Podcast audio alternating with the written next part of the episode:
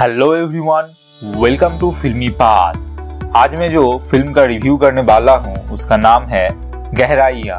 ये रिलीज हुआ है अमेजन प्राइम पर, जिसमें मुख्य भूमिका में हमें देखने को मिलेंगे दीपिका पादुकोन, सिद्धांत चतुर्वेदी, अनन्या पांडे, नासरुद्दीन शाह, रजत कपूर। हमारा लाइफ बहुत कॉम्प्लिकेटेड है। हम जितना मॉडर्न होते जा रहे हैं, हमारा लाइफ से सिंप्लिसिटी का ही कम हो जा रहा है।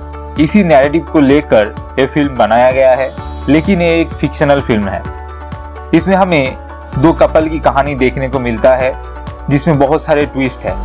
फिल्म के सेकेंड हाफ के बाद एक बड़ा ट्विस्ट हमें देखने को मिलता है, जो आप पहले से प्रेडिक्ट नहीं कर पाएंगे। इस फिल्म का स्टोरी यूनिक है और कहानी डिसेंट है। फिल्म के अंदर shot division, cinematography, colour grading बहुत अच्छा है, जिसकी वजह से फिल्म देखने में अच्छा लगता है। फिल्म का बैकग्राउंड म्यूजिक और म्यूजिक ट्रैक फिल्म को एक अलग ही रूप देता है। इसमें दीपिका, सिद्धांत, अनन्या और बाकी सब का अभिनय अच्छा है।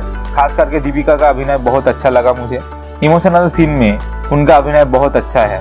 इस फिल्म के अंदर बहुत सारे ऐसे सीन हैं जहाँ पर हमें समुंदर देखने को मिलता है। इस समुंदर का एक सिग्निफिकेंस है।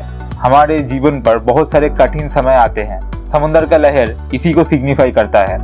अगर मैं कहना चाहूँ तो ये फिल्म आप देख सकते हैं। इस फिल्म के बहुत जगह पर किसिंग सीन है और कुछ जगह पर इंटीमेट सीन है, तो बच्चों के सामने इसे मत देखिएगा।